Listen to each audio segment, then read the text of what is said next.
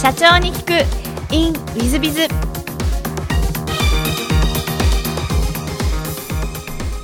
ィズビズの新谷です。先週の続きをお聞きください。一番最初の授業は今やってる交流会の授業でいらっしゃいますか？そうですね。よく聞かれるんですけどももともとそのフレンドリンクでやりたかったことっていうのは交流会をやりたかったわけじゃなくて今で SNS なんですね、えーソーシャルメディアですね。あの当時まだ mixi とかも2000年とかなかった時なので mixi は確か2001年からスタートなんで、えーネットがまあ流行りだしてきて、まあ、自分のその UCC のじ仕事の中では全然ネット関係なかったんですけどもえー当時その SNS みたいのを、まあ、自分でもネットとか触ってたのでインターネットで新しいコミュニケーションできるツールみたいなプラットフォームみたいなのができればいいなと思ってそういうのをやってみたいなと思ったのがそもそもの発想のスタートなんですね。でじゃあなぜ交流会かっていうと当時その SNS 原型もなかったので、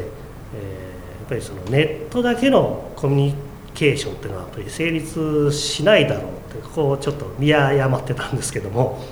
ネットだけのコミュニケーションは成立しないだろうと思ったんでやはりそのリアルなこうコミュニケーションの場があってそれを保管するような形のネットのプラットフォーム要はそのリアルとバーチャルネットの双方向のプラットフォームとして作っていきたいなというところに、え発想がそもそもあってそれで、えーまあ、サイトも作りつつですねリアルの交流会もやっていくというところで交流会自体もスタートしたというのが本当のスタートなんですね。もしかするとあのフェイスブックかツイッターを作ってたのは諏訪社長かもしれないってそんな感じでいらっしゃいます。そのはずだったんですけどね。でその後あのアクセルメディアというお名前に、えー変えてらっしゃるんです。これ名前変えた理由は何からあられたんですか？はい。えーこれ会をやってる、まあ、これ会というかフレンドリンクやってる中で、えーその参加者の方からですねまあ基本的にその交流会のまあ集客というか参加者を募る方法というのはネットにえーだけでやってましたので、えその集客の方法ってどうしてるの？これどうやって人集めてるの？って言ってその前の時代って交流会とかイベントやる時って皆さんファックスとかだったんですね。電話とかファックスで集客をしてたっていうところでそれを、えーまあ、ネットでやってるということを、皆さん聞かれてですねいやそういうのできるんだったらうちもやってくれない？みたいな話が来るようになりましてそれでまホームページを作ったりとかいわゆるそのウェブのコンサルみたいな話が来るようになってえーそれもまあ事業として、まあ、ビジネスとして面白いなということがあってそっちは正直あの小理解ね、まあ、今もそうなんですよ。そんなに収益的な部分は大したことないのでそれだったらこれをまあビジビジネスの柱にしていってもいいかなということで、まあ、ホームページの制作とかですねいわゆるそのウェブコンサルみたいなことを始めたんですけれども、えーフレンドリンクだとですねちょっとなんかウェブ会社っぽくない。ので、まあ、ここは一つやっぱり会社の柱というのをウェブにこう振り向けるという意思表示もあってですね、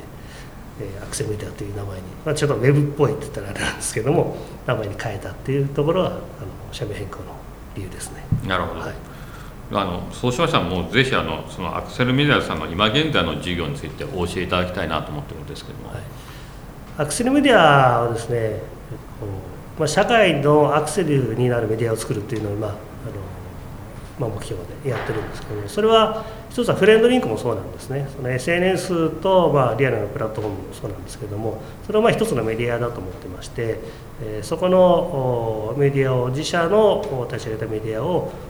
世の中の役に立つようにしっかり伸ばしていくというのが一つとあとはきっかけがそもそもそうだったんですけども依頼を受けてですねその他社さんのための、えーメディアを作るというところもやってまして今はそこの、まあ、トータルの、まあ、自社も他社も含めてのそのメディア作りというのを、まあ、社会に役に立つ、えーメディア作りというのを今やっててですね、まあ、主にはそのポータルサイトなんかが今やっぱり多くてですね。ポータルサイトの制作が、まあ、住宅の方ではメインで結構やってやります、はいえっと、新しい事業も今、えーちょうどサービスインしたばっかしだと思うんですがそちらのもしよければご宣伝もしていただあそうですね。えっ、とまあその2つを融合したようなあビジネスモデルなんですけどもやっぱりあのそもそもやっぱり人と人をつなぐというかことをずっとやってきてましてなかなかですねただまあ交流会リアルな場だけだとなかなかこう人のつながり、まあ、人と人が会うだけでは別にいいんですけどもそこからなかなか広がらないということがありまして、えー、そこでやっぱりもうちょっとスムーズに人の紹介であるとかその人との出会いがビジネスになるなかなかこう交流会っててやっぱりいつも思うのがビジネスにならないですね。仕事にならない。それからつながりになっていかないというのが非常にこう歯がゆいところがあったのでもうちょっとシステム化というかプラットフォーム化できないかということで始めたのがリードシェアといってですね、えーまあ、人の紹介を通じて、まあ、リード見込み客を紹介し合うようなプラットフォームを目指してですねこの前ついこの間立ち上げたばかりのリードシェアというサービスを始めまして。はい、ありがとうございます。まあ、ぜひあのリスナーの皆さんリードシェアちょっと注目いただいてお使いいただければなと思います。えーと、そうしましたらちょっと全く違う質問をさせていただければと思うんですけど好きなもの好きなことを事前にお聞きしましてまああの諏訪社長多趣味だなっていうんであの いっぱいお答えいただいてですねびっくりしたんですが仕事ゲームシミュレーション歴史古代ミステリー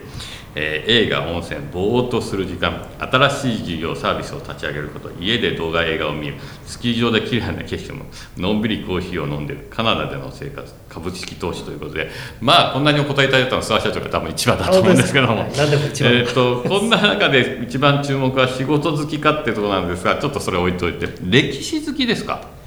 そうですね。歴史いわゆるその戦国時代皆さん好きな戦国時代とか明治維新とかもともとそのそこら辺からもちろんスタートをしていったんですけども最近はちょっとそこよりですねもうちょっと前の古代のところに結構興味があって、まあ、日本の本当成り立ちとかですね縄文時代とか、えー、弥生時代とかですね、まあ、特に縄文とかよく分かってない部分の、えー、だんだんこう明らかになってきているとこあったりとかしてそういうのをこう読んだりとかですね見たりするのが結構好きで日本のねこう成り立ちというかこんななのかみたいなのをよく好きで見聞きしてますね。えー、あの、邪馬台国とかあっち系？そうですね。もっと前もっと前ですか？はい、なるほど。その日本人はもともとちょっとねあの都市伝説じゃないんですけども、もともとユダヤから来たんじゃないかとか、本当にその神話の世界の部分がえーと、古事記とかね、はい、そういうところの話に違いないかもしれないですけども、はい、そういうのが結構興味がそそられてるところですね、はい、ちょっと諏訪社長がそんなとこお好きなんて私仲いいですか？ら あの存じなくてびっくりしてたんですけども。で座右の銘なんですが誰にでもできることを誰にもできないくらいやるっていうことでこれもちょっとあの諏訪社長らしいっちゃらしいんですが、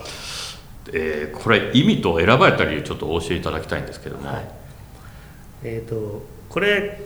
実はこれをまあ座右の銘というかですねあの自分で心がけるようになったのは10年ぐらい前なんですけども2001年会社立ち上げて今19年ぐらいやってるんですけどもこの19年間の間でですねあの自分でその経営者としてのこう無力感といいますかあんまりこう能力のなさみたいなのをですねよく愕然とする時間が多いんですけれどもその中でやっぱりその、まあ、とはいえですね、えー昔からさした努力もせずですね対して勉強もしてこないかったような自分がどうにかその世の中のこう非常にあまたいらっしゃる優秀な社長さんとですね、えー、戦っていくというかですねまあ競っていくにはなどうすればいいかなって思った時にやっぱりそのやるしかないかな。でもやただやっているだけだとどの方もやっぱり一生懸命やってらっしゃるんでそれだけじゃやっぱりちょっと足らないぞと。いうことでですねこれをやり続けないといけないんで、えー、ただやっぱりそれでも誰にもできないことはできない。誰にも考えつかないことも考えつかない。のでしょうがないです。もうあの普通の人間なので誰にもできることしかできないんだけどできることはそれを誰にもできないほどやる。これしかちょっとやっぱり戦っていくあの道筋がないぞと。いうことにこう肌と気がつきまして。そこからですねこう誰にでもできることをとにかく誰にもできないぐらいやろうと。いうことをちょっとあの、まあ、ゼノメとかも自分に心がけてるような感じ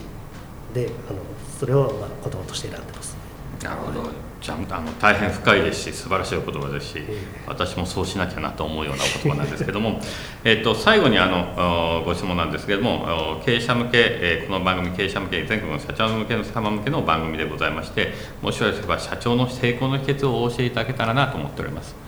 はいまあ、僕ぐらいがねその成功の秘訣になってるのおこがましいんですけどもやってきて、まず19年やってきてですねやっぱり一番思うのは人の大切さで。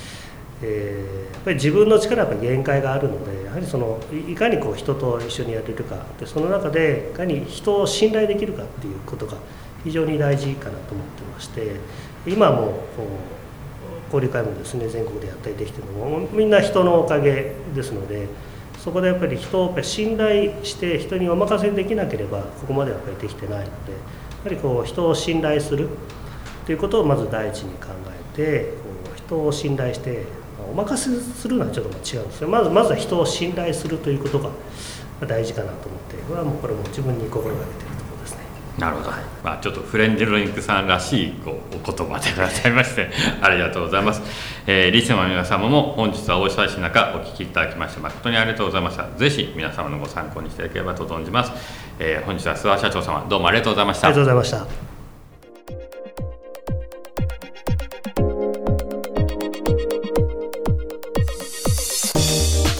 本日の社長に聞くインウィズ・ザ・アクセルメディアの諏訪社長様でいらっしゃいました、まあ、私大変仲良くてもう15年ぐらいのお付き合いかなと思うんですけども、まあ、ちょっと知らない面がいっぱい出てきてですね あれそんなことをして好きだったんだやってたんだ、まあ、剣道なんていうのもその一つですが、えー、大変真面目な社長さんでそして長くもう約20年ぐらい、えー、事業をやってらっしゃいますのでえー、淡々と真面目にコツコツやってらっしゃる社長さんで尊敬してる社長さんのお一人でいらっしゃいますけども、まあ、淡々としてる諏訪社長なんか割となんかこう見た目とすっきりした感じスーッとした感じの見える諏訪社長が割と熱いものを持ってるんで大変びっくりしてもですしやっぱりそういうものを持ってないと、まあ、成功しないのかなというのも感じさせていただきました。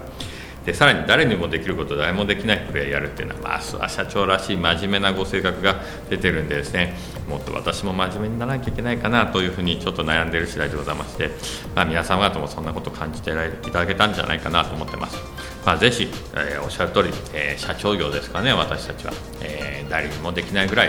やってみようというのはですね、ぜひ行動してみようというのは、ぜひ心がけたいなと私なんかは思っております。えー、本日の社長に行くニュースはここまで。また来週。経営者を応援する社長の孤独力番外編。本日の社長の孤独力番外編は面接で応募者に何を聞けばいいのかわからない。自社に合う人物かどうか見極めろということで、えー、第5章の3項でございます。まあ、前回のお話、前々回の話と合ってくると思いますけども、えー、面接で質問というのは大変重要ですね。まあ、私も会社なんかは必ず私が面接をします。そして私が会社説明を先にします。そしてその後質問を受けます。ウィズビズ、ウィズ株式会社、ウィズビズの仲間たち、社員たち、従業員たち、私、新谷が社長やってますね、新谷。私のプライベートを何でも100%ご質問にお答えしたいので、何なりとご質問してくださいというふうに言っております。で、そうすることで何が見極められるかというと、実は地頭がいいとかそういうのは分かるんですね。えー、一番優秀なやつは、えー、私が面接で1時間半釘付けにしてずっと質問し続けてた人間がいました。もちろんそれ採用しました。ハローワークからやる大学明治大学法学。その人間が今現在、えー、入社して、えー、34年で部長代理まで上がってます。というふうにですね、えーと、うちは地頭がいい人間が素直であることというのがですね基準の一つでございますのでそういう意味ではこう質問力を見極めるっていうのは大変重要ですね。質問できるってことは事前に調べてるかその場で聞いたことを頭できちっと理解できてるかっていうことになりますのでずれた質問をしてこないなんていうのは、えー、よくわかります。ずれた質問をしてくるとやっぱり、うん、分かってないなみたいな感じになるわけですね。なのでそういうことをしてたりするわけです。でさらにあの私は履歴書のですね、えー、なんでここ行ったの？とか聞いてきます。高校は？大学は？就職先は？1社目は？2社目は？3社目は？なんで入社したの？なんで辞めたの？みたいなことを全部聞いていってます。で高校はですね偏差値も聞きます。えーと、今現在皆さん覚えておいていただきください。今この、えー、令和2年のこの段階でえー、大学の入学っていうのはほとんどが半分以上が栄養入試とかいわゆるいわゆる推薦に近い。塾からも推薦されて入るみたいなことが起こってます。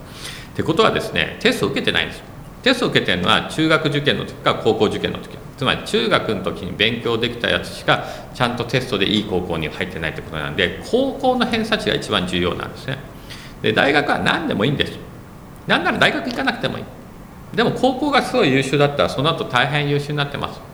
えー、ですので高校の偏差値結構重要だということで私は高校の偏高校の偏差値を聞いてます。でさらになんでこの会社入ったの？なんでこの会社辞めたの？みたいなのをしつこく全部聞いてます。そうするとですね何が起こるかというと嘘をついてる可能性が出てくるのが分かるわけですね。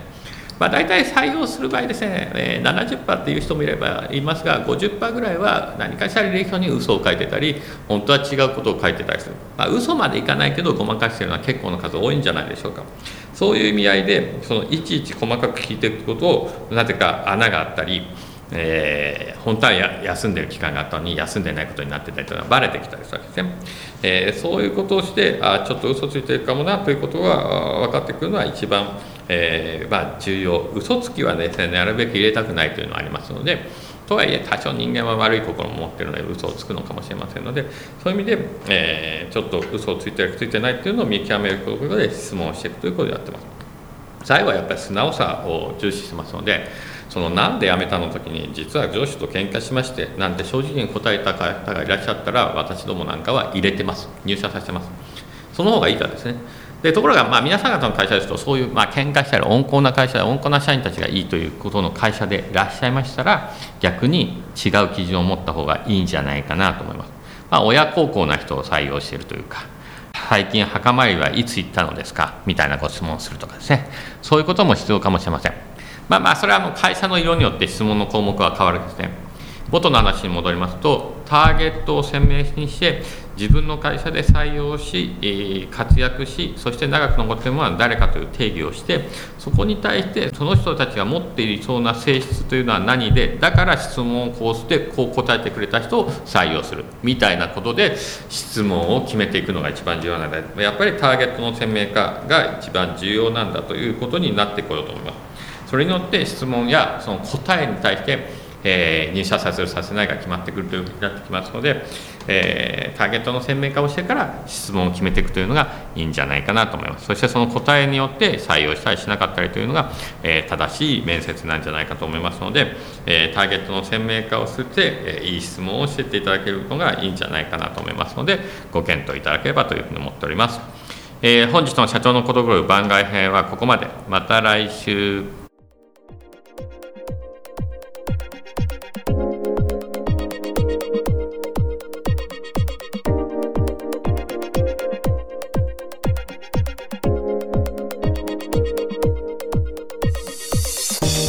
本日も社長に聞く in WizBiz をお聞きくださり誠にありがとうございました、えー、この番組は2017年1月から毎週配信を続けております。これまでにたくさんの成功社長成功経営者のインタビューをお届けしてまいりました。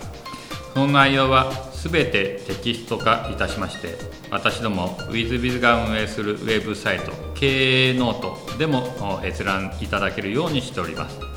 音声だけでなく文字で読み返すことで新たな発見や気づきがあり皆様の会社経営に役立つヒントがきっと見つかるのではないかと思いまして、えー、サイトの方にもさせていただいてます。ぜひネット検索で経営ノートスペース社長インタビューと入力いただき経営ノートのサイトをご覧になっていただければというふうに思っております。本日の社長に行く e メールではここまで。また来週。